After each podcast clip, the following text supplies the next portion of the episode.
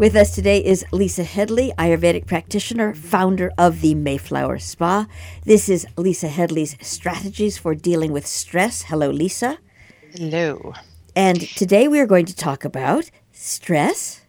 Yes? Right. Right. Because that's what, you know, theoretically, the entire show's about. Okay. But can yeah. I just comment prior to your that I am noticing, and I don't know whether this is whether I'm crazy or they are, but I am noticing there are people who are almost more wedded to their stress and being stressed than taking steps to de stress. well, that's because we all love our habits, right? We we I all guess. love to be what we perceive ourselves to be, but and then it becomes this self fulfilling prophecy nastiness. almost. Yeah, yeah, yeah, yeah. Totally, totally. But you know why I called this show "Stress" today?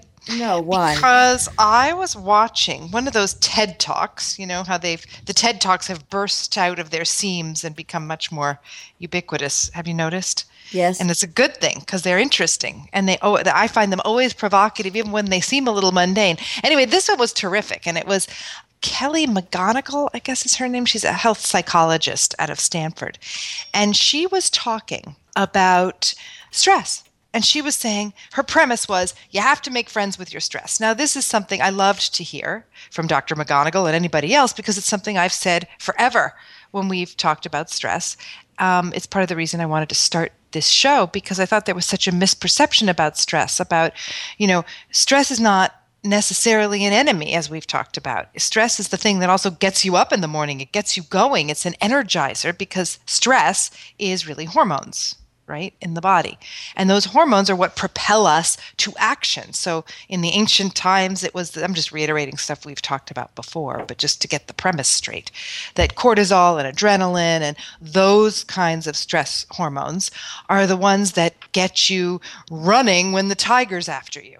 In our culture, it's what theoretically gets us the energy and the wherewithal to be able to multitask and do the thousands of things our modern lives demand. The problem and the reason that it's become so talked about is that an excess of cortisol and adrenaline and those kinds of stress hormones, and I keep saying that because there are different stress hormones, but those kinds of stress hormones have been proven in study after study after study to be linked to everything from hypertension to weight gain to heart attack to you name it, diabetes, everything can be linked back in some level to this excess of those kinds of hormones flowing to your detriment in your bloodstream. And some of those take a really long time to flush out. Some of them are flushed more quickly. But in any case, too much of them starts to create all sorts of problems. And we know that, and doctors have said that. And in Ayurveda land, and holistic medical practice, that has also been a very clear idea that you need to be able to calibrate the way that your hormones are released in your body and the way you experience your hormones in your body to be healthy, to be balanced, to create a kind of good environment in your system. So, what Dr. McGonigal is getting on and saying is, whoa, there are some new studies out there that show that we've been thinking about stress wrong to some extent. And she says in her lecture that she had been talking to people, as has the media, saying, stress is terrible. Get rid of stress. You can't have any stress. Stress is terrible. So Dr. McGonigal is saying something, and we'll get to exactly what she's saying, but saying something that we've said on this show many, many times, which is what we're talking about is managing our stress. We're not so much talking about, and I've never talked about eradicating it, we've talked about managing it. So now to get to her TED Talk, she was saying that there's new studies out, and this is so interesting, that it is true that when you have a stress response, you release these hormones and it's your heartbeat starts going and your heart races and your vessels constrict. This was true, but it was only true for people who believed that stress was bad. The people that believed that that heartbeat and that whole thing that happens was good for them, was helping them, their blood vessels did not constrict. So that's fascinating.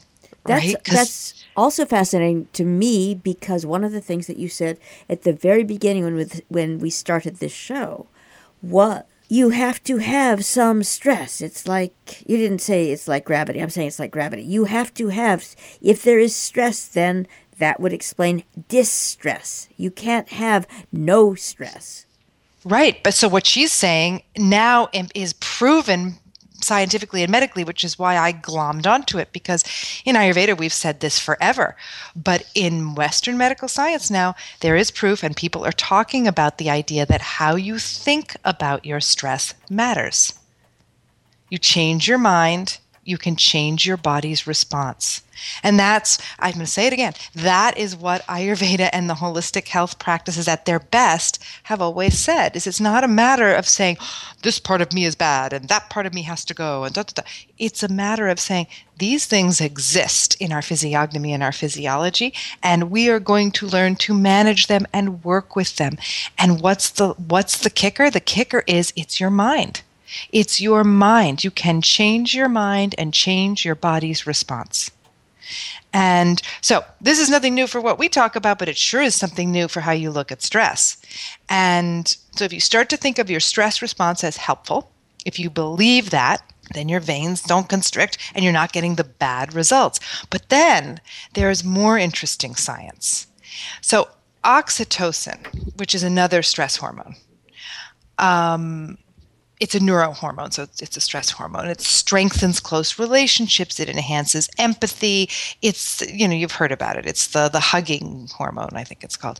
So your pituitary gland makes this along with the other stress hormones that we've been talking about, but it's the one that directs you to go and find loving relationships and be huggy and soft and fuzzy and wooey. And it's a natural anti-inflammatory, which causes the vessels to relax. So there's some evidence that your mind is is helping you to produce more of this hormone that makes the stress response manageable for you. It makes you able to use the good parts and not have all of those deleterious effects. Now, this is not like, oh, good, now I should go court stress and I should court situations where my heart's going to race and I'm going to be all jazzed up on hormones. That's not what we're saying. What we're saying is just learn to manage your stress better. And but the other the other interesting thing is that it also means if the oxytocin idea is to be carried further that it actually strengthens your heart like literally your heart heart the really thing that's in there beating in your chest but also caring creates resilience. So the more you're producing of that hormone which is the huggy wuggy mooey fuzzy hormone the more resilient you're going to be against the deleterious effects of stress to you. So caring people who cared for others have less stress and this is also some. Sorry. Go on. It's also something that we empirically know or we feel. I mean, you've probably felt that. When I when I was listening to this and thinking about it, I I thought, huh, I've felt that. You know, I felt that thing when I'm engrossed in helping somebody else. Maybe let's say go through a terrible situation that I've gone through, counseling people, or just counseling people. Period, since it's what I do for a living. I definitely feel better. I feel good. I feel like it it erases some of the bad stressful things that are going on in my own life. And I guess there's some biology behind it. And then there's a combination. There are a couple of other things that there have been studies which you, I believe, have talked about. Where if you if you pet a dog, if you ten minutes or something, or a small amount of time spent petting an animal, a companion animal, raises or creates oxytocin. Yep. I, they've even shown that that's true for fish. that seniors with fish tanks. I wouldn't have ever thought that. I thought it had to do with the far, the warm fuzzy or touching you know, it. Hmm? You mean the actual touching it? Yeah, I thought it had to do with that. And I, I realized when I listened to the other studies that it also just happens to be living things that you can relate to. So if you're watching something do its thing, if you're just being in the moment watching fish fish around in the fish tank? I don't know also... how it works. I'm just saying that's what they say. Because huh. there have been studies about that. You know, there's no, I think there's no question that the more closely you can relate to the animal, I mean, this just seems logical to me. The more closely you can relate to the animal, like a dog or a cat that's cuddly and warm and fuzzy, the more that kind of response you might elicit. But there are studies in the nursing homes that just having that fish tank in the in the common room helps people. So it has something to do with live creatures that you have to feed and you that have a rhythm. I think it probably has to do with all of those things. I mean, in Ayurvedic terms, again, using that paradigm, anything that gives you a sense of connection and a sense of, I guess you'd call it ritual, you know, feeding something, watching its rhythms, participating in the rhythms with another creature has benefits. And that would just be true in Ayurveda because anything that creates ritual and and an attachment to nature is going to be curative and healthy and good for you. So I don't know. I just find this stuff so fascinating. It is fascinating, but one of the things that I think you need to um, go go to the toolkit and um, talk about how to um, stop yourself because this is this is great theory and it's it it, it is absolutely fascinating. Uh, what I am observing in this commitment to stress that I'm seeing in a lot of different people is it's almost more comforting to have the stress uh, because there's no way to apparently either process the feeling. I th- th- something is happening where well, but it keeps you going. It's like speed. It's like an addiction to speed, literally. Adrenaline, cortisol, these are speedy, very potent things that course through your system and you get addicted to that you know again in, in, in ayurvedic terms there's a term for it it's called rajas it's excitement. And those states of excitement exist not only for stress for bad reasons, but in like shopaholics. They get that zing, that rajasic excitement, that zing that hits them from shopping. So you become addicted literally to the thing that's going to give you that zing. It's like thrill seekers. Huh. So if you want to think of it that way. Okay, so you are talking about the people that um, who, who who will go kite surfing in the middle of a hurricane or something. Yeah, something like that. something like that. But obviously to different degrees. But I think that people, especially in this culture, there's so much coming at you all the time. And it's a question of entrainment. That's that great concept where what you are used to becomes part of you. So someone raised, let's take an example like this. Somebody raised in New Hampshire in the countryside where they see maybe two cars a day on the road outside of their house as a general rule. And they live like that until they're 13, 14, 15. Seven is usually the cutoff for imprint of entrainment like that. But let's say they live in that environment for the better part of their youth. They are entrained naturally to that. And those people, even if they become city dwellers because they just love the zing of the city, they are entrained to that peace and quiet and will be the types of people, generally speaking, who need to go and get that relaxing fix because that's their entrainment. My entrainment, for example, I grew up in Manhattan. My entrainment is definitely a city vibe. And I can often get more anxious, not so much for me anymore because I'm naturally a country person, but you know, just uh, like sort of preternaturally a country person, but my entrainment was this big, busy city thing.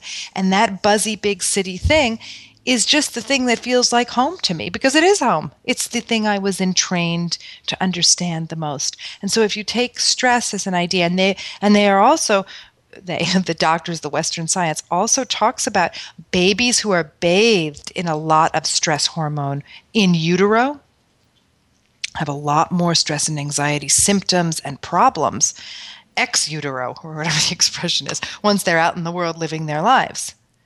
So, those stress hormones have powerful not only entrainment value, shall we say, when you're already in the world, but even in utero, they can have strong effects because they're really strong things that really change our physiology. The only thing that this was pointing out was that your mind can play a very large role in the way that those hormones play out in your body. So it's just creating another mind body connection that I love to hear Western science talk about because I, for one, believe it absolutely. So whenever I hear it talked about in empirical scientific terms, I get really excited because it helps me explain to people how important it is to think that way. But back to your issue about being addicted to stress, I think it's very real and very true. I even I I even suffer from that, but I do.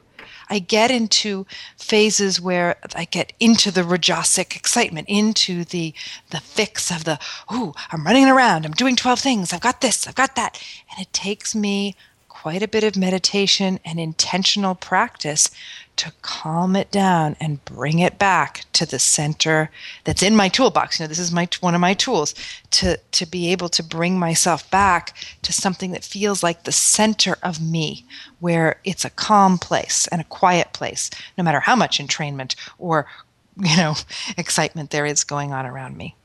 I wrote um, on my blog a while back. I had gone to um, I think we even talked about this to the Art Basel Fair in Miami and I have never been around so much Rajasic excitement in my life. And it took me days. I don't, I don't the, the blog was about the concept of Rajasic excitement because it was such a vivid example to me of what happens. You get lots of people in a room all being excited together, and the pitch is so high that you almost forget what you're doing there. You do forget what you're doing there. It's about art after all, right? But no, it was much more about the excitement of being in this social, highly pitched she she social setting, which is fun, you know? People but that should- also happens PS at auction and what happens, what it creates. And and this is the other thing that I am on right now are fundamental, almost not truths, but tenets of business or commercialism or politics or society because it's almost as though things have become so fragmented that the disco ball has it's it's out of control. It's, but it is, and so therefore, what are we going to do about it? How are we going to manage those influences and impulses and the effects they have in our body? We are going to work with our minds. All right. Our but, mind is our tool here. The calming the mind, being able to tell your own mind to take get a, out of this, be quiet, yeah, settle down. That is the primary tool now in this how, endeavor. How does one how does one do that when they are being exhorted almost minutely to take this next thing? I saw I saw um, an advert last night for um, I don't know. It was it was it was a drug. It was a, a for bipolar disorder, and it was either a thirty. I believe it was a sixty second commercial, and fifty seconds was side effects in a very soothing voice. Ask your physician about, and alas, death. I love those lists. More death, yeah. double death, mm. and death, and all the while with pictures of walking the dog and, you know, not feeling happy, but certainly feeling better. And I started thinking, well, this is a mixed message. And the very last thing that a stressed mind needs, and, or in my, I'm not going to say very last, but w- w- mixed messages do not help with stress management. no, that I will they, say. They're the exact opposite. They are the stir upper of yeah. You know what? They're they like the dropping those little Alka-Seltzer in the water. It starts Absolutely. fizzing and effervescing and and Well, let me say this to you. I have, you know, besides the meditation, which I really think is the best thing, or any kind of contemplative practice. It's why I keep harping on yoga nidra because yoga nidra, yogic sleep, is a guided meditation relaxation. I've got a couple of them on offer for free up there on that blog site.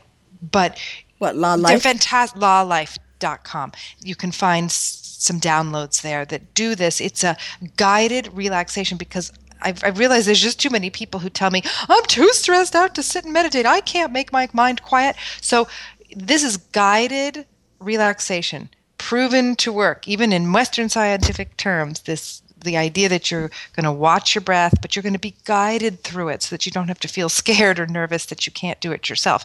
So you, all you have to do is make a date with the computer, click on it, and listen to one of these kind of guided relaxations. And it, for 20 minutes, 14, 15, 20 minutes, will bring you down. And if you do that repeatedly, your body starts to understand, ah, this is good. And this is a way for me to get to this more quiet place. So that's one really good antidote, if you okay. want to call it that. No, that's a very good tool. And the other is, and I don't, we've talked about this in a show, I think years ago, not to be underestimated, the power of aroma, of scent, even for people that don't love scent. So, for example, this is going to sound really goofy, but I had found a artisanal soap made of natural sandalwood. And I don't use it as soap. I, it was sitting in a dish in a shop, and I lifted it up to smell it. And it has this just beautiful aroma of sandalwood, which is very calming and good for the brain. So I have my little piece of soap sitting on my desk. I'm, I'm holding you, it right now okay. as I speak. And I hold it to my nose and I breathe it in, and that scent has become what I call an olfactory mantra for me. I've used it for so long now as a thing to calm myself down and a way to take a nice deep cleansing breath that it's become a th- tool to help me get back to a very quiet place in my mind. And so there's speaking, lots of different ways to do this. And speaking of which, and this was yesterday, I swear to God, this was less than 14 hours ago that I had this thought because I was reading one of uh, my historical fiction books that takes place. You know, women used to carry a vinaigrette. Women yes. used to carry you, you, if if somebody yes. fainted, they yep. were you held something under their nose to revive them. It's uh, yep. it's same. It's the same salt. idea. It's the it's same, the same exact idea. idea. And I thought, wow, you know, you never. Very few people left home without their either because things shall we say they smell i'm very sensitive to smell and things really there, there, there, was a definite stench back in the day that doesn't quite come across in movies or in books you know yeah right you can't yeah yeah yuck. so so you needed something to get away from that isn't odor. it a posy that that too that too. Pocket you could full of posies. Keep it under your nose. But yeah. the, the, point is that you're activating that same connection to your uh, exactly. It's all about a connection, and that's just training. You know, you can't have a connection instantly. Well, you might. Like you might have an instant connection to something that makes you feel good, but then you've got to use it repeatedly so that it's a tool uh, that's ready and accessible to you. And so those are either two or three things that. Oh, I, I want to add one thing to the list. We've got about a minute left. I would like to advocate for if you have a therapy animal, because I know a lot of people who do. They even have notes for these animals. Or if you have a companion animal, or if you just have an animal nearby, you could also take a quick second to stop and you've heard of smell pet, the roses, pet the animal, pet the dog, pet yeah, the dog, pet the dog, the scritch the cat, uh, because that's another thing that is going to activate this connection. It's a pre-existing connection. I think that's another thing that a lot of people who get truly fuss don't remember is that that connection's all it, it you don't have to build it. You don't have to go and wire it. It exists. It needs to be triggered. Exactly. Trigger trigger. Good word because that's what it is. It's triggers. They're triggers and they're triggers to a state of mind. And now we know that that state of mind can really affect what's going on in other ways and other means in your body. So that that would be the message du jour. You know, make friends with your stress, but understand that you're changing your mind so that you can change your body's response. Thank you very much, Lisa Headley, Ayurvedic practitioner, founder of the Mayflower Spa. This is Lisa Headley's strategies for dealing with stress. You can also find her at Lah Life, L A H Life.com.